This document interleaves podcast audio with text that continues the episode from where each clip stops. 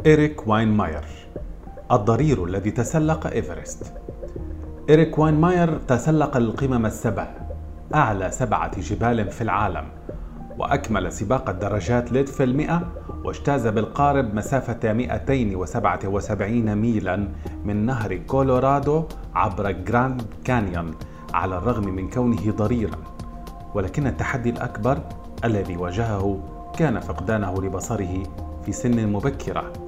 فكيف تجاوز تلك المرحلة؟ ليصبح مصدرا للإلهام.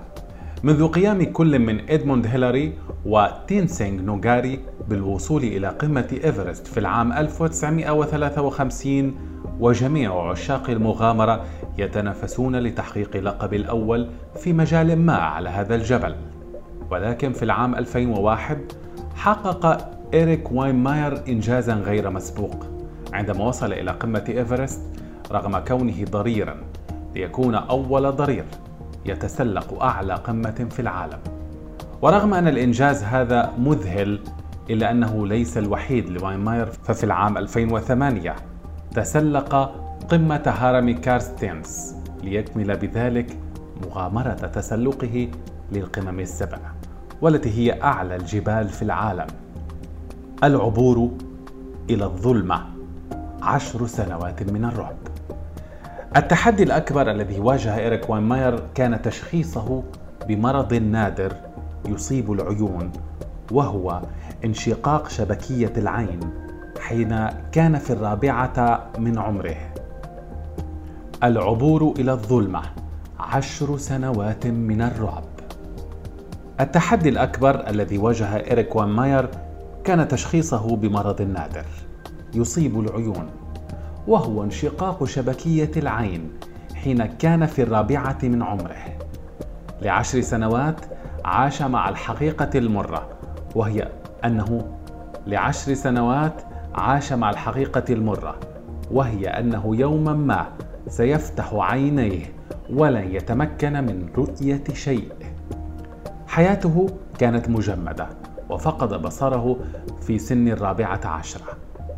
وبطريقة أو بأخرى فإن إصابته بالعمى سمحت له البدء بحياته مجددا. عانى كثيرا ولكن والديه رفضا السماح له بالعيش على هامش الحياة.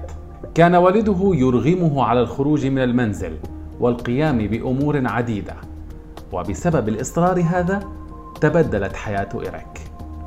وكل ما لم يتمكن من القيام به خلال مرحلة انتظار إصابته بالعمى قام به بعد إصابته. انضم لفريق المصارعة وشارك في البطولة وهذا الحدث بدل حياته. فهو كما يقول كان للمرة الأولى منذ إصابته بالعمى جزءا من حدث كبير وهام. بعد فترة وجيزة من إصابته بالعمى وصله بريد بلغة برايل عن مجموعة تقول بتعليم الأطفال المصابين بالعمى وتسلق الصخور ننجز عملا إنسانيا.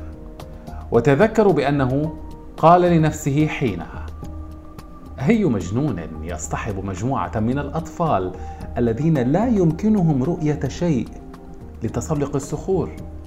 ثم قام بالاتصال بهم والانضمام للمجموعة. وهكذا بدأت رحلة العشق مع تسلق الصخور. فهي كانت ثابتة وتجعله يشعر بالأمان فكان التسلق سهلا بالنسبة إليها من خلال تحسس الصخور ثم الصعود إلى الأعلى. بيد أن حس المغامرة تفجر دفعة واحدة حين قام مجموعة من أصدقائه في نادي تسلق الصخور بتسلق دينالي وهي أعلى قمة جبلية في أمريكا الشمالية. وفي العام 1995 بدأ مهمته بتسلق القمم السبع وتمكن من تحقيق ذلك بحلول العام 2008 العين على إيفرست. قرر إريك واينماير تسلق إيفرست ولكن طرحه قوبل بالرفض القاطع في المنطقة. قيل له إن عقل الإنسان يتوقف عن العمل على ارتفاع 26 ألف قدم والاعتماد كله يكون على الرؤية وبالتالي المكان غير مناسب لرجل أعمى.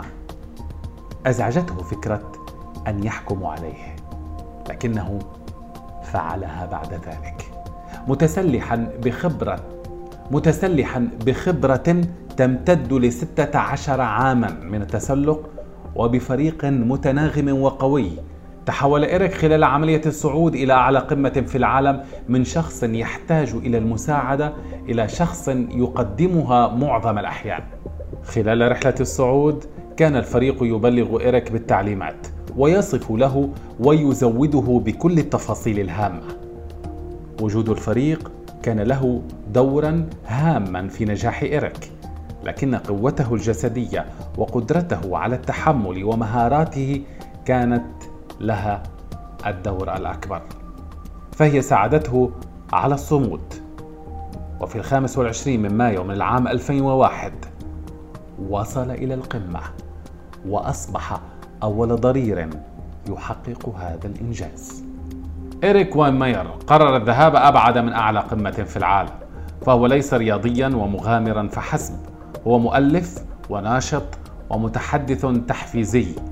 هو يعيش ويروج لمبدأ الحياة بلا حواجز من خلال منظمة أسسها تحمل الاسم نفسه بلا حواجز وهي منظمة غير ربحية تساعد الناس على التغلب على التحديات المختلفة التي تواجههم في حياتهم الرجل المغامر والملهم يعيش مع زوجته وأولاده في كولورادو ويستخدم قصته لإلهام الآخرين لمواجهة التحديات.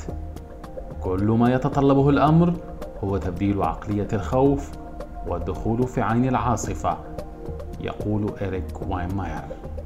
يقول أيضا: في هذه الحياة جميعنا نتسلق بشكل أو بآخر من دون أن نرى.